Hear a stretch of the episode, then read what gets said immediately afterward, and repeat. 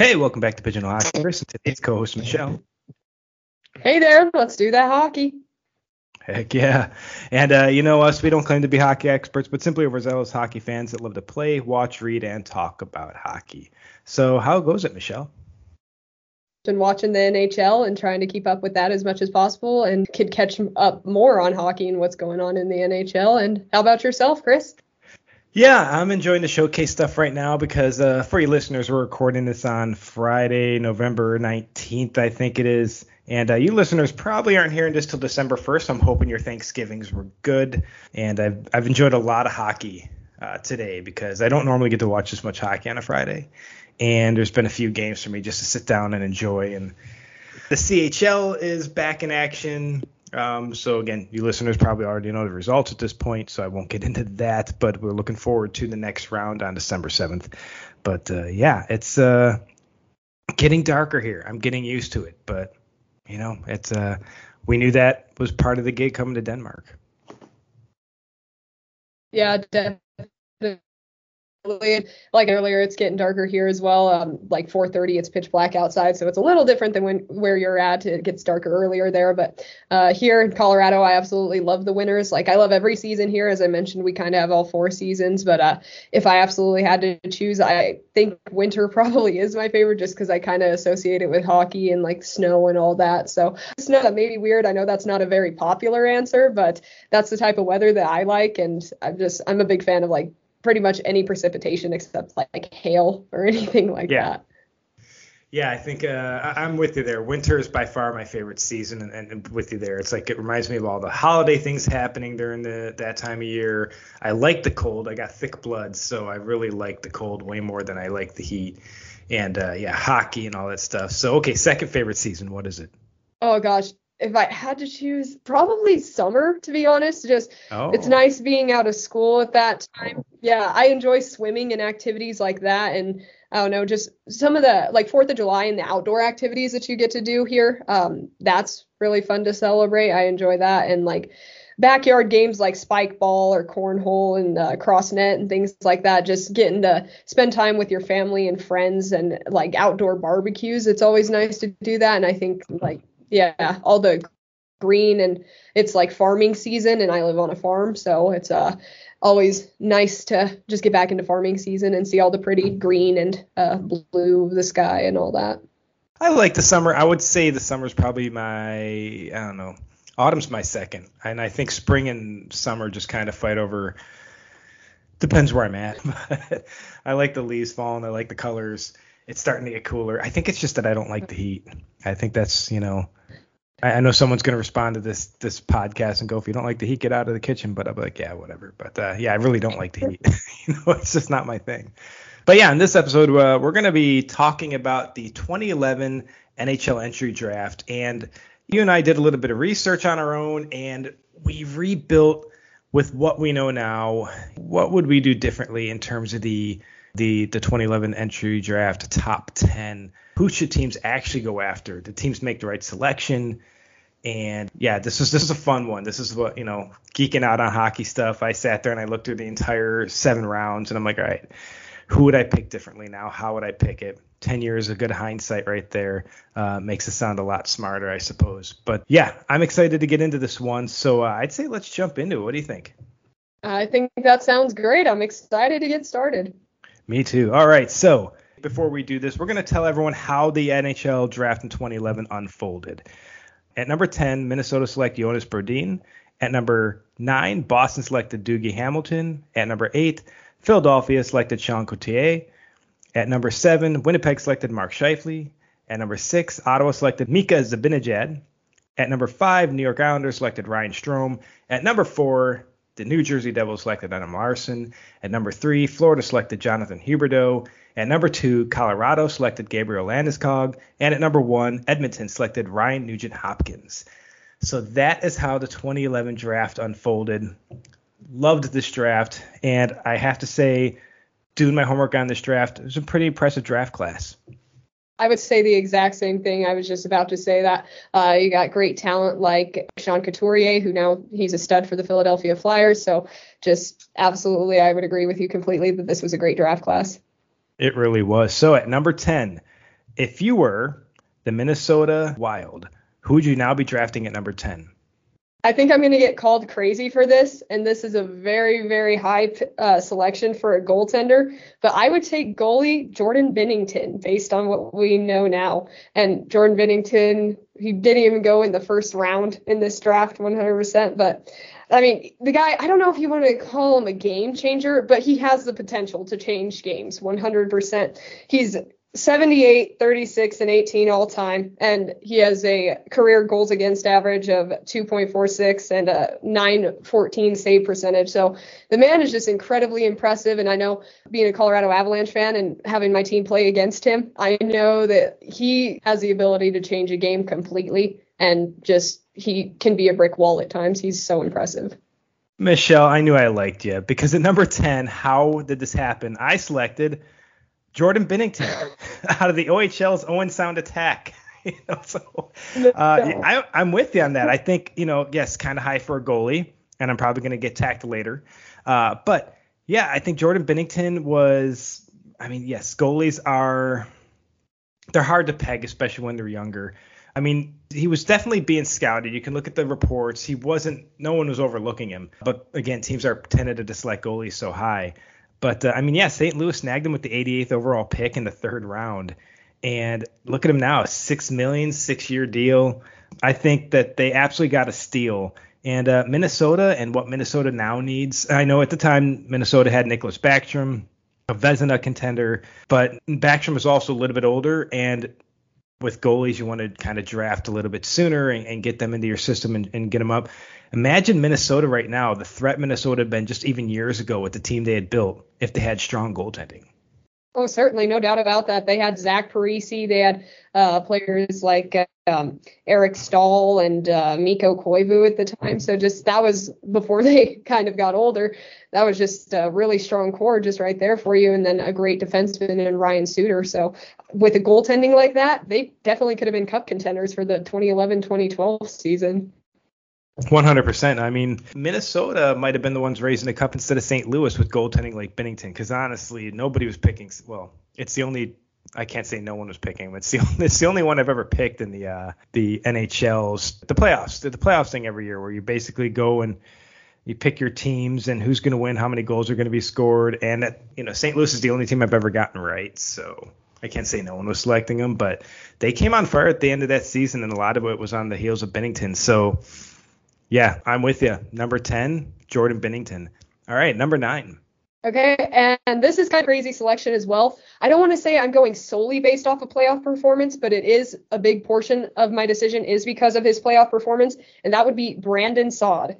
And he's accomplished so much. He has three Stanley Cups under his belt. His last year with the Avs, I feel watching him, he was one of the few players that really put up goals consistently against in that series against the Vegas Golden Knights, uh, each game almost. And he just did such a great job. So he has the experience. He's been to the Stanley Cup. He's won it before. And I think Brandon Saad, he is definitely a threat and just a player for postseason reasons that you would want on your team. No, I couldn't agree with you more on that. His name definitely came across my list at multiple times. Uh, he didn't make my top 10, but you'll definitely hear his name later in the podcast. For me, at number nine, Boston selects out of VIK Vasters HK or Hockey Club out of the Swedish junior system, Swedish forward William Karlsson. He went 53rd overall to Anaheim, and then everyone knows later on picked up during the entry draft for the uh, the Vegas Golden Knights. But wow, I mean, what he's been able to pull off in that 43 goal season as well, I think he had one of those. I mean, he can light it up, and he's become one of the main threats on the Golden Knights, and honestly, one of the faces of that franchise. And that could have all been Boston's. Boston fans, you hear that? He could, and honestly, I think he would have fit in really well with the Boston system. With the numbers he puts up, with kind of the personality he has, and just his skill set, oh, I'm thankful that he's not with Boston because I really can't stand Boston. But what a threat he would have been with the Bruins. I'm not the biggest Bruins fan either, but I don't absolutely hate them. I can tell you as of right now, I absolutely hate the Vegas Golden Knights, and William Karlsson is definitely a very frustrating player to play against. And I noticed that in the second round of the Stanley Cup Finals last year when the Colorado Avalanche faced them. He just pretty much all of Vegas. They're all good physical players and they really like to get under their opponent's skin. And that in playoff, that's playoff hockey. That's where sometimes the Colorado Avalanche lack that physical play a little bit. And that's kind of where one of the aspects that Vegas beat them in. Uh, I don't want to say that Vegas beat them in too many aspects. I think Colorado kind of uh, they were down on themselves in that series just a little bit, but nonetheless, Vegas did play a great series against them, and William Karlsson was a huge part of that, and stands the reason that Vegas took them, like you said, in the expansion draft. So, uh, William Karlsson, he's definitely a good choice. Yeah, he, I think he was a he was a good choice, and obviously Brandon Saad. Um, again, you'll hear his name later in the podcast. He was one of the first names I thought of in this, and as I rehashed my list, he fell out of the top ten. But eh, again, we'll hear him later in the podcast. Who do you have at number eight? Who does Philly select? I have the Philadelphia Flyers staying right where they are. I'm taking Sean Couturier to be honest, and 706 games played, 107 79 goals, 277 assists. May be weird, but I just think he's one of the players that really makes that franchise. And just, it's always fun to watch him play. He's really impressive. And I just think that's a great choice. And he's, like I said, one of the staple players for Philly. Yeah, I, I can't really argue with that. Now I did go a different direction, but uh, again, his name will pop up later in the podcast, and uh, and reasons on more certain guys finished where they did. But this time around, I have the Philadelphia Flyers selecting out of the QMJHL's St. John Sea Dogs Canadian defenseman Jonathan Huberdeau. Yes, he went third overall in this draft. I think that was a little bit high yeah. than maybe he should have gone, but he's still an amazing defenseman. And I think he's only getting better still, even at 28, whatever he is right now, 27, 28, 29 years old. I think he's still getting better, and I still think his best years are ahead of him. But third overall, a little bit high at this point, but he's still a top 10 draft pick in my opinion. And what does he get now? Like 5.9 million for two more years. I would love to have him on on the Buffalo Sabres. Uh, I think he's just a stud of a defenseman, but uh, little overpriced at this point in terms of a third overall pick. Yeah, I don't know about that. We'll get we'll definitely get more into that because uh, his name comes up. I'll, I'll give you a hint. Uh, Jonathan Huberdeau, his name does come up a little bit a little bit okay. sooner than you had him, but um, won't give too much away. We'll get into that as I mentioned. But I think Jonathan Huberdeau, he has just done so much for Florida. And with Alexander Barkov out, he's definitely going to have to step up and just be the player that I know he yep. can be. And like I said, we'll get into more of that later. But definitely a top 10 draft pick for sure. Oh, 100%. So who do you have Winnipeg selecting at number seven? I have Winnipeg taking defenseman Dougie Hamilton. I just think I think Dougie he's just an awesome defenseman. Played with Carolina last year. He's now with New Jersey. He's both a good offensive defenseman, but I feel he could still play both sides of the puck and just a great 200 foot player. Big guy too. He's 6'6", 229 pounds, and does an awesome job on the power play. Uh, he's had four power play points in 12 games this season so far, so I think he's killing it on the power play. And special teams are really important to me. I know five on five play is my favorite, but do have soft spot for both the penalty kill and power play. So I think he's a great addition to the New Jersey Devils, and I just think overall, like I mentioned, he's a great defenseman. Yeah, I agree with you there, and his name's going to come up later in the podcast for me as well. I'm surprised how much he's bounced between teams so far in his young career. Like he hasn't spent more than three seasons with any one team yet, yet he's still being paid nine million a year. So, kind of a shocker. But for me, I have Winnipeg selecting out of the OHL's Barrie Colts, Canadian forward Mark Scheifele, exactly who they went with anyway. I think this is the perfect selection for Winnipeg at the time. I think he met exactly where he should have been in the draft. I think they grabbed the perfect player for them. Now, minus the horrific hit on Evans during the playoffs where he tried to kill a guy, which I still think he should have received a much, much deeper suspension than he received. That play doesn't dictate what I think of his play previously. Uh, I think it was a really stupid play but there's a whole episode about that for you listeners. You can go back and hear our Montreal Canadiens friend literally go off on a storm after that hit. Reach back. It's probably whenever the playoffs were, like July or some time frame. It should be a Montreal Canadiens ranting episode. Go ahead and listen to it. But Mark Scheifele is a really skilled player, really talented player, generally very smart outside of that incident. And uh, I think he was a perfect selection at number seven for Winnipeg this is definitely a hot topic for sure because I not gonna I didn't think it was 100% with a dirt that he had. I think he was trying to. I remember it was an empty netter he was trying to prevent. I believe it was, and yeah, it was definitely forceful. But what he said afterwards, and Mark Scheifele just being the person that he was, I don't think his intentions were to injure him the way that he did, but like you said, it still was pretty horrific. And but I love Mark Scheifele. I think he is just a great player, eh, both on and off the ice. Great in the locker room. He really brings that energy to the team, and stands a reason he's an alternate captain. And just love the guy. I think he's got a great personality off the ice as well. Uh, funny guy. Don't, if I'm not mistaken, I don't believe he swears on the ice, which is pretty uncommon for a hockey player, but pretty awesome to be honest. Yeah, and I, would always saw see, and I think he had like a social media post with his dog like just before that hit or something. And I remember that game, and I just remember he was just he was playing angry. He had he was just angry the whole game, and you could tell because it wasn't typical Scheifele. And I still don't buy his statement that he was trying to just go for the empty net. The empty net had clearly been buried. He was just that was an anger hit, and unfortunately, like I said, it really hurt Evans, but I think he should have got a deeper suspension for, for, especially for such a smart hockey player. There's a lot of I'm sorry. There's a few dumb ones. No, there's a bunch of dumb ones in the National Hockey League where sometimes you wonder where their heads at. Scheifele's not one of them.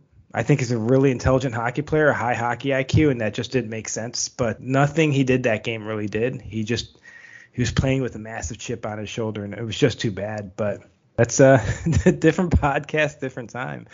Who do you have Ottawa selecting at number six?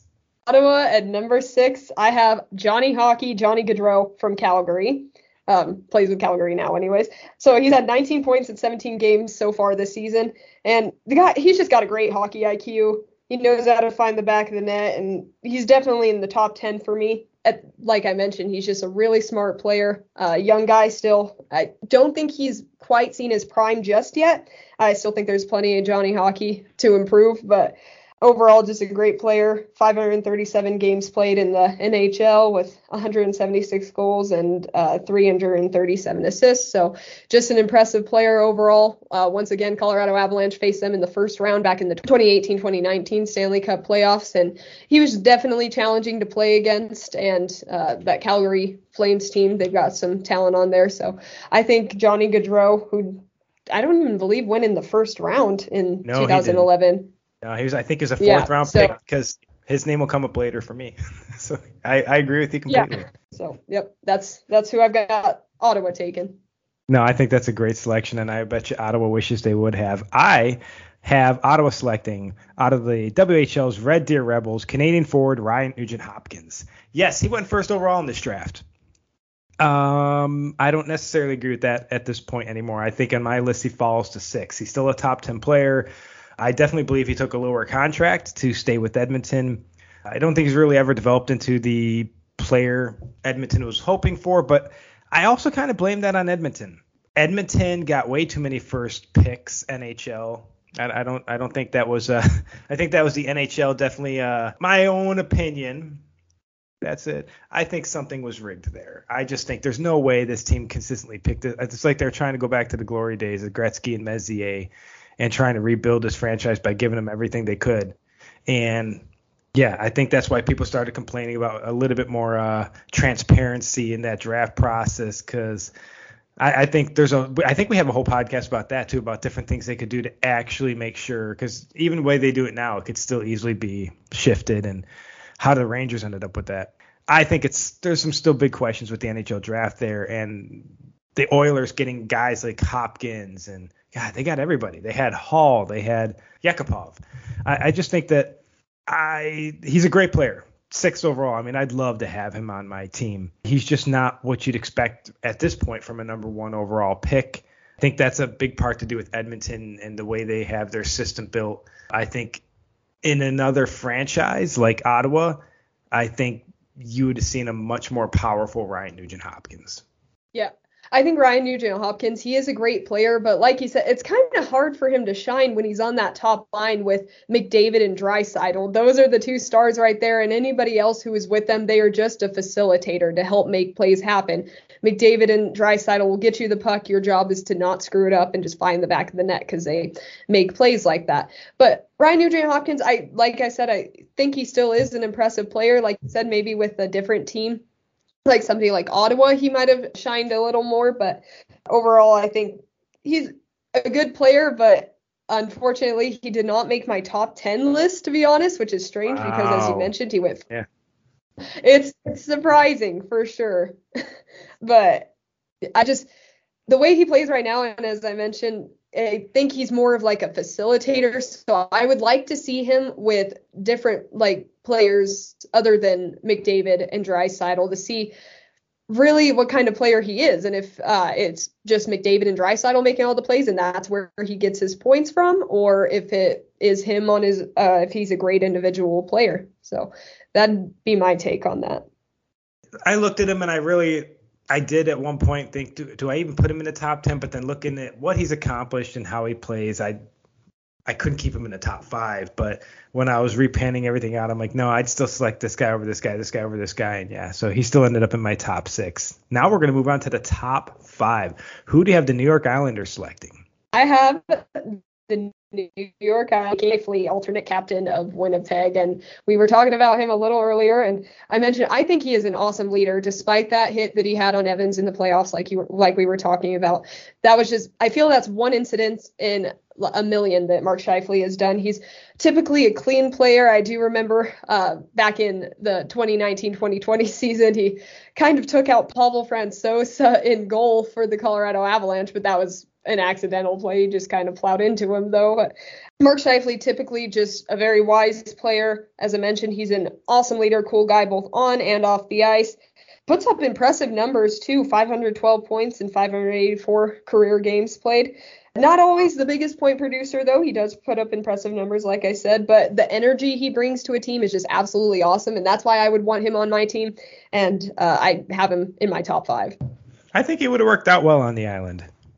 Yeah. I think he would have worked yeah, out really I'd, well. I'd agree with that, especially yeah. players like Mathew Barzal and Anders Lee and all of them. Yeah, hundred percent. I think he would have fit in well with that that type of core system, especially the way they're building the system now. Uh, it might have been a little bit rough go for him back then, but it wasn't exactly easy in Winnipeg at that time either, and he still developed into the player he is. I think that's a great selection right there. At number five, I have the New York Islanders selecting out of Djurgården, out of the SEL, now SHL, or the Swedish forward, Mike Zibanejad. Uh, he's in the last year of a $5.35 million deal. He starts a new $8.5 million eight-year deal next season. I would say he didn't start the greatest because he, he was drafted by Ottawa, sixth overall. I would have moved him up even now with the way he plays. I think he fits really well in New York. Not the Islanders in this case. He would have been great with the Islanders, but he was in the Rangers now. And I would take him in a heartbeat. I just don't think he worked out with Ottawa. I just don't think he shined into the player that Ottawa was hoping for. But the second he got to the Rangers, he just something clicked. Sometimes players need to change the scenery, and uh, I didn't expect anything massive like he's doing now out of him. But really impressed with his play. You know, he's a dominating force on the ice. Absolutely, and I think I'm not gonna lie, I think that's a little low for me because of Anajad, but uh, I'm just going back to what he's been doing recently when he had his five goal game. That was absolutely impressive. Oh, Him yeah. and Artemi Panarin, yeah, they're a dynamic duo over there in New York. So I think Mika Zibanejad, he is just a really impressive player. Maybe the best on the Rangers other than Artemi Panarin. But I think overall he's just a great player. So that that's kind of a surprising pick in my opinion. But nonetheless, he's still top five. So uh, Mika Zibanejad, he's just an awesome guy. So I think that's a great choice. Yeah, he moved up from six to five on mine. I'm, I'm hearing he's probably going to be higher than five on yours. But I think I'm going to drop a couple names people are kind of surprised for on this list. But uh, with some of the selections you've had so far, I don't think you're going to be super shocked by any of my picks. But we'll see. Who do you have the New Jersey Devils selecting at number four? I have the New Jersey Devils taking Jonathan Huberdeau of now the Florida Panthers. This guy, one reason that Florida has been thriving this year. He is one of the main reasons that Florida has been thriving this year. They're 12 2 and 3 currently, and some people are saying that they could be contenders for the cup. And I'm like, really? Florida, the team that, yeah. well, they did give Tampa a run for their money last year in the first round of the playoffs, really put up an impressive performance against them. And I call them the surprise team, to be honest, because it's like, yeah, the Florida Panthers, they're not even going to make playoffs. Oh, look, they got Sergei Bobrovsky. Oh, he's kind of having an off year. But then, like I mentioned, players like Jonathan Huberdeau and Alexander Barkov really stepped up. Alexander Barkov obviously is injured, so Jonathan Huberdeau, he's going to have to step up even more this season. and he's already doing a great job. He's got 17 points in 17 games. Um, and he's tough to defend and tough to play against. And so I think him, Noel Acciari, and other players like that on the Florida Panthers, they potentially could have a deep playoff run this year. So Jonathan Huberdeau, I think he would go fourth overall. Yeah, I'm not surprised by the way they're performing this season, and I think Huberdeau going fourth uh, overall is not terrible because, like I said, he was selected third. I had him at what did I have him at eighth? He's an excellent player. I mean, he's just a dominating defensive force on the ice. He's exactly the type of player you'd want to have out there as a goalie. These are dream players for me to have in front of me. I mean, to have all the confidence in the world in his skill set and, and uh, just the way he intelligently handles the puck, I think it's he doesn't make the big sexy plays, but he makes all the right plays, and that's what's so great about his style and how he plays. And I'm not really personally shocked on how the Panthers are doing. I think that I picked them to go pretty far this season. I'm actually shocked on the Hurricanes. Uh, I everyone keeps. I mean, I didn't pick them to go far last year, and they went pretty far. I didn't have confidence in them this year. They're doing amazing. The Hurricanes are the team that kind of shocks me. I'm I just don't understand the bunch of jerks. I don't get it. Wow. That really surprises me. I think Rod Brind'Amour, he's a great coach over there, and players they want to play for him. So I think that's a big reason of why they are so successful. And then they have players, young players like Andrei Svechnikov, lacrosse style goals for days, and uh, yeah. they have Sebastian Aho, who's just another great player on that team. So and then they added Freddie Andersen, who's a pretty good goaltender. So definitely, I think they're a great team over there in Carolina, and the, it doesn't surprise me that the Jerks are doing as well as they are. yeah, I've been called out two seasons now on this podcast by my co-host, going, "You you just don't believe in Carolina." I'm like, "No, I don't," and Carolina proves me wrong again. But for me, I have the New Jersey Devils selecting at number four out of the U.S. National Development Training Program of the USHL, the American goaltender John Gibson. John Gibson went to Anaheim 39th overall in the second round. I think he was the biggest stud of a goalie inside this entire draft. He's proven it in and out on really crappy teams because the Ducks have just not fared well. But you look at his numbers, you look at his play, it is not John Gibson. And if I'm anybody out there, if I'm Edmonton, I'm picking one of my really sexy pieces to send to Anaheim, and I'm getting John Gibson because if Edmonton has goaltending, I, nothing against Mike Smith. Yeah, I wasn't terribly impressed with Edmonton's um, goaltending duo this year. They're doing great. I mean, you know, continue to prove me wrong. But having a stud in that like John Gibson, oh man, I think he was definitely just every team passed on him at least once, right? And man, has he proved everyone wrong? He's basically the goaltender to get right now. I think he's just the best goaltender to come out of the 2011 draft class. And I would totally pick him fourth overall. You know, top five for a goalie, yes. I'm gonna hear the hate on it, but if I'm the New Jersey Devils, I'd be targeting John Gibson. Maybe a little biased there, as you were a former goaltender yourself, but nonetheless, I uh, think he's a player for the Anaheim Ducks. Uh, great goaltender. He was, I remember, top 10 back in 2018, 2019 when they did the best goaltenders of right now. I think he fell at number 10. But like you said, I think he is a player who may get overlooked, and he is a key piece to that Anaheim Ducks team over there. And part of the reason that they're doing so well, they do have players like Ryan Getzlaf and players like that. But other than that, John Gibson, he is hard to put the puck past. And having to play against him, the Colorado Avalanche, having to play against him seven or eight times, however many times we had to face them last season, uh, because they, they were in our same division I know that he was a reason that the Avs could have put way more goals past the Ducks for sure, but he definitely kept the Ducks in those games and he's kind of like I was talking about with Jordan Binnington. He has the potential to change a game. So I think Jonathan Gibbs or John Gibson is a great goaltender. So great answer. Yeah, and I think I think you're right there. I definitely have some bias towards goaltenders. And uh, anyone that heard the me and me and uh, Seabass are going back and forth on saves and and, and plays. So I mean, I don't know if you got a chance to listen to our top play, junior plays of the season so far. Uh, you know, you definitely had some bold players mentioned in there, and I will say that I have to go back and forth with Sebastian, and I'll, I'll start saving clips now, and then I'll send him the video times and stuff for his hockey TV, and he'll check them out, and he'll be like, "Yeah, it's a really great save." He's like, "I understand goaltending." He's like, "But you got to check this goal out," and he'll send me a clip, and I'm like yeah, that's a pretty great goal, but like, what makes it special? Like, you know, this guy has a breakaway. What should I be looking at for? Like, wh- uh, as a goalie, I know why specific saves are really hard to pull off, and just the incredible athleticism it takes to make specific saves. Whereas a forward or a defenseman on a breakaway, whatever, you know, the muscle memory and all that it takes to make certain plays like that. I'm like, okay, that, and then he'll explain. I'm like, okay, so we've already discussed for any of you listeners next Wednesday, December 8th, we're going to drop the junior highlights episode. We're going to be going back and forth debating these. And after me and Sebastian kind of round out my and his like best plays in the month, we're going to be sending those clips to you, Michelle, and then Ben and Steve. And we're going to be asking you all to rank like, hey, these are the 12 clips that really stood out between our scoring guys score these clips individually, so we take even our own biases out because I'm of course always going to be biased towards make maybe a favorite team or a goaltender save. He might be the same way, so putting it through a few more people and being like, okay, rank these one through twelve. What do you think? And well, I'll compile everyone's score and release that episode on December 8th. So listen out for that next week, y'all. But yeah, bias towards goaltending, I absolutely have it. But there's no goalies in my top three. Who'd you have uh, Florida selecting at number three? I have Florida selecting the man, the myth, the legend, Mika Zibanejad out of the uh, the New York Rangers now.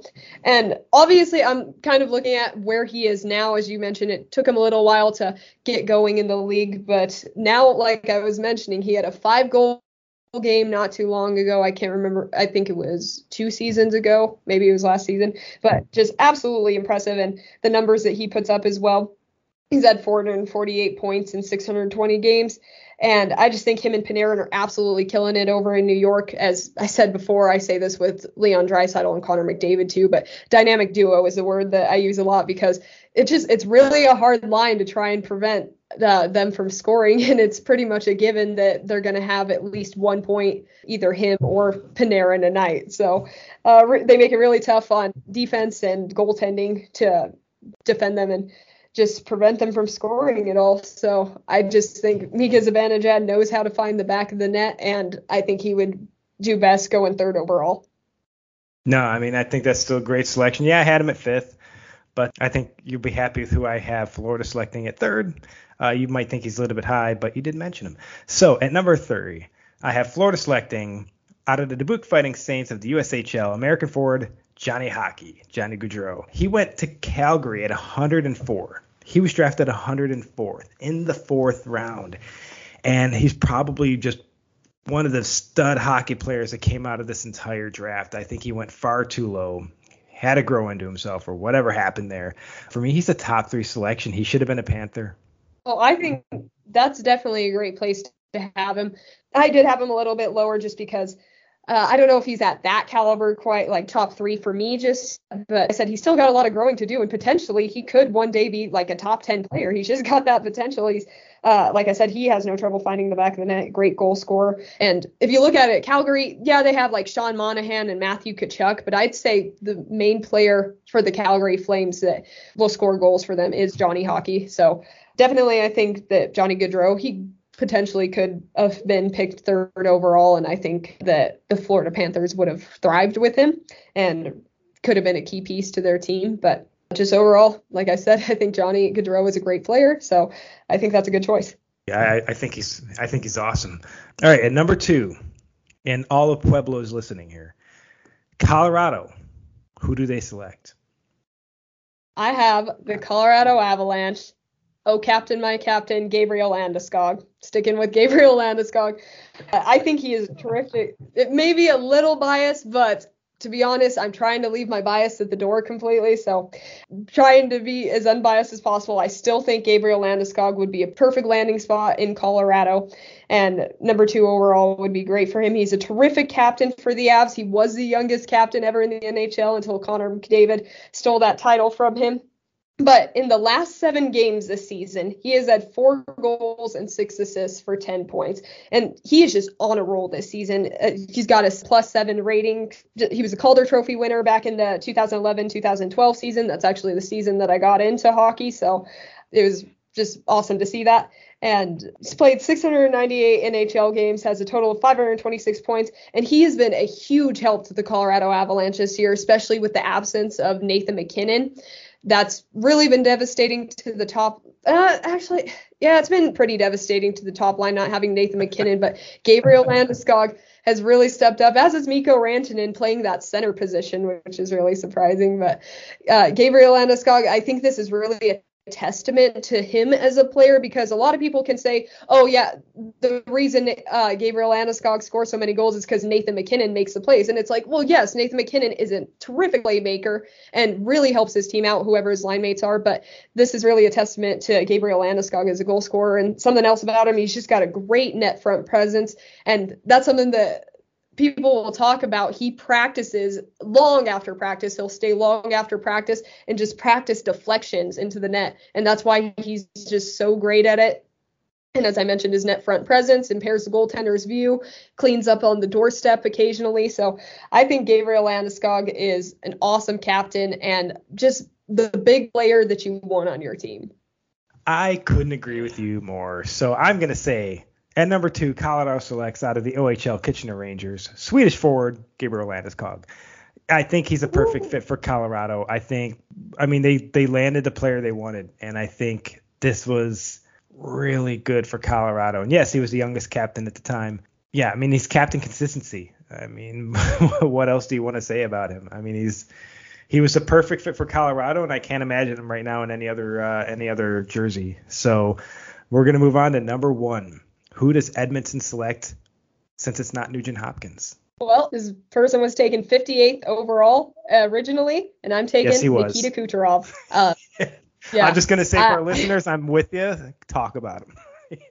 yeah. So I don't know how this was a miss, to be honest, but um, I think it's just so incredible that Nikita Kucherov was taken that low. And we look at what he does now.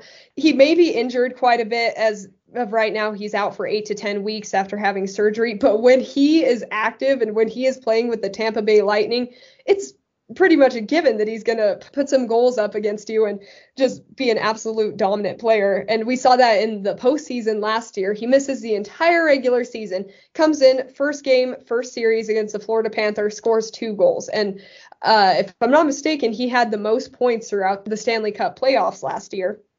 And I think he could have been a contender for the Conn Smythe Trophy. We know Andrei Vasilevskiy was absolutely standing on his head throughout the playoffs, though. So Andrei Vasilevskiy walked away with that piece of hardware, well deserved. But I think Nikita Kucherov, like I said, could have been up there as well.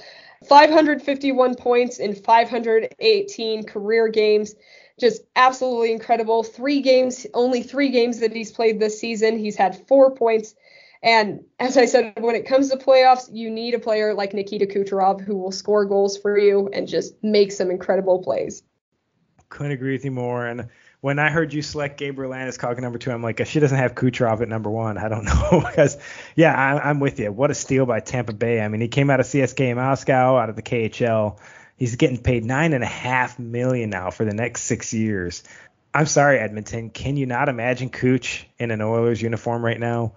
How dangerous would, would the Oilers be with guys like Gibson and Kucherov on that team? That would just be an unfair team to face against. And uh, yeah, I'm 100% behind everything you said right there. I mean, he's just a, what an oversight by every team in the National Hockey League until Tampa Bay picked them up at 58th. But you never know. I mean, look, Lundqvist was seventh round draft, a seventh round draft pick as Henrik Lundqvist, the king.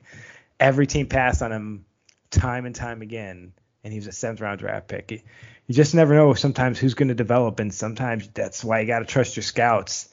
You know, they watch them in and out. They know what they're looking for, and uh, man, Kucherov to know that my team, your team, all of our teams passed up on him. Unless you're a Tampa Bay Lightning fan, then you're pretty excited. Uh, your team was smart enough to pick him up at 58th. I was kind of interested with like at the end of this where I'd place players that were originally drafted top 10 because I picked six out of the 10 players that were drafted top 10. I kept in the top 10. I was actually kind of surprised by that. So this was an amazing draft class. So for me, Sean Couturier, I know you had him still going to Philadelphia, correct? Uh, yes, I did. Had him staying at that number eight spot. Yeah, I would have I would have said 11th. I think uh, he could have been very good in an Avalanche uniform there. Um, and I'm sure Avalanche fans would not have hated that. Uh, I think he just fell out of the top 10 for me with the talent this class, but uh, not by far. He fell only a few spots. And you know what? Philly still made a hell of a pick. I don't think they'd want it any other way. Number 12, I went with Dougie Hamilton. Same thing. Ninth overall, he went to Boston. I think more towards 12th. He should have gone to Carolina. Carolina still got him for a few years, so it still worked out for them. But now he's a Devil. Uh, I just think for me, he just kind of fell out of the top 10. Uh, Jonas Brodin, you know, I think he would have fallen to 13th and, you know, should have gone to Calgary. Again, I mean, he's just really solid player and didn't fall far from the top 10 for me. Now, Jamie Oleksiak, I would have placed at 14th, and he went 14th. I think uh, the Dallas Stars made an excellent selection with him, and now he's part of Seattle. And then you mentioned Brandon Saad at the beginning of this. I have him 15th. He went 43rd overall to Chicago. I think he would have looked good in Rangers blue. I'm glad he's not there, but I think he would have looked good in Rangers blue, and uh, I think he would have been an excellent fit for the Rangers um, on the wing for sure. Now, as for guys like Adam Larsson and Ryan Strome, I think fourth and fifth were a little bit high for him. I think we can all agree to that now. Uh, maybe maybe disagree. Let us know. But uh, I think fourth and fifth for those two, maybe a swing and a miss. But they're not bad picks by any means. They're super talented players. I think they still would have both gone in the first round. I just think they would have gone later in the first round, maybe even slid to the second round. But I really even can't see these players falling to the second round. I think they would have just been late first round picks. So I actually considered every one of the top 10 players and where they fit and their statistics and how they performed and yeah, I think, and it's kind of why I went with um, Binnington at number 10 instead of number nine because I, I guess, in my opinion, I think he was still probably a better overall selection than uh, William Karlsson.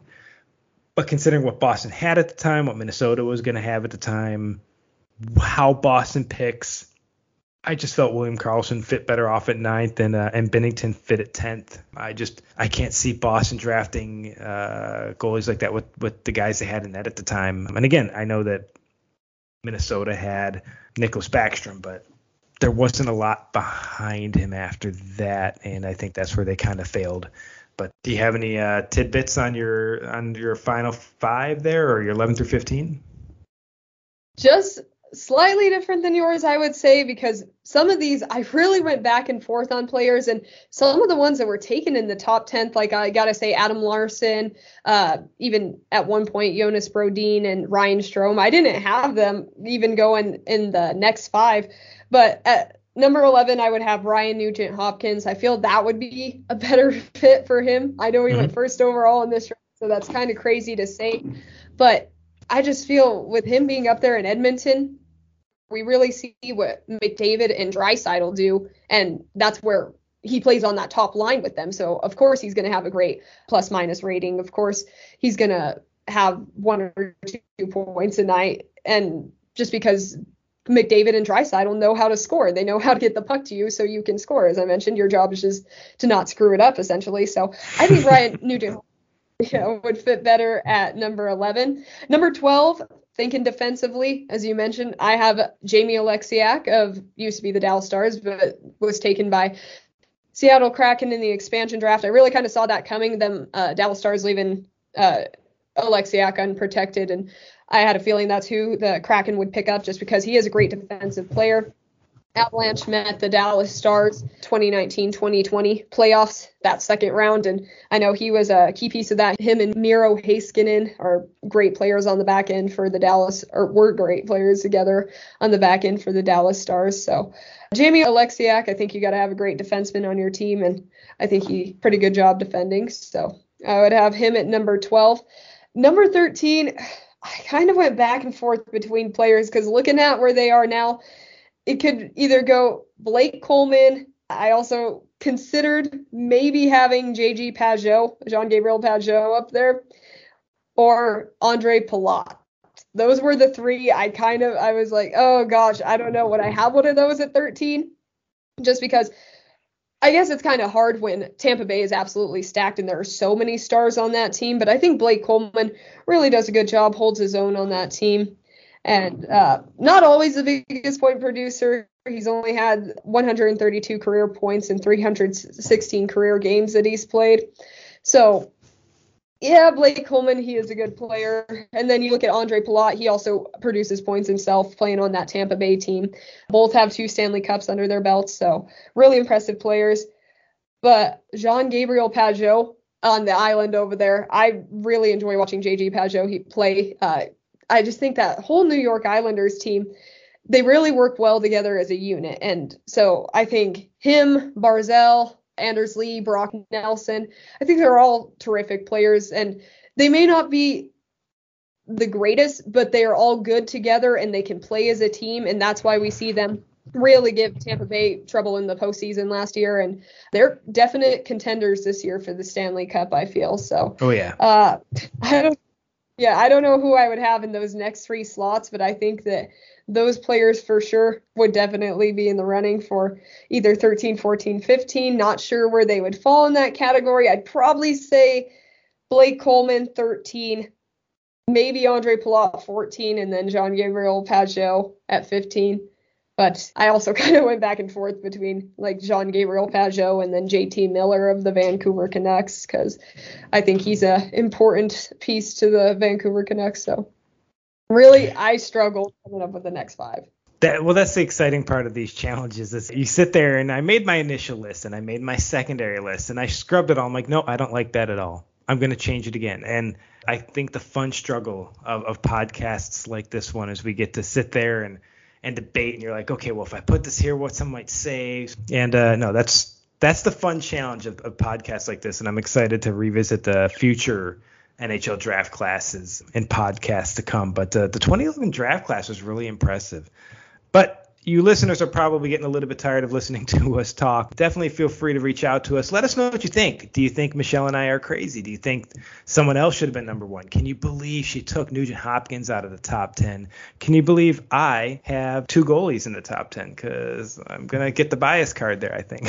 but uh, we, we definitely want to hear what you guys think. We appreciate all your listeners, and we want to thank you for tuning in. Be sure to follow us on Twitter at PHH Official to let us know what you think, and also be sure to comment and share any upcoming games or hockey news we should cover in a future podcast. And remember, if you have a play or I don't care if it's uh, like I said your kids team or you coach a team or you're on the team, submit us your junior hockey plays of the month for November for consideration so that we can discuss them on next week's episode, December 8th, and get to hear the top plays of the month we've seen so far in junior hockey. We can't watch all the games, so unless you're helping us out here, you're probably not going to see your play mentioned. But this was the Pigeon Hockey Podcast with Chris and Michelle. Yeah, thanks for listening and love hockey. Great hockey talk.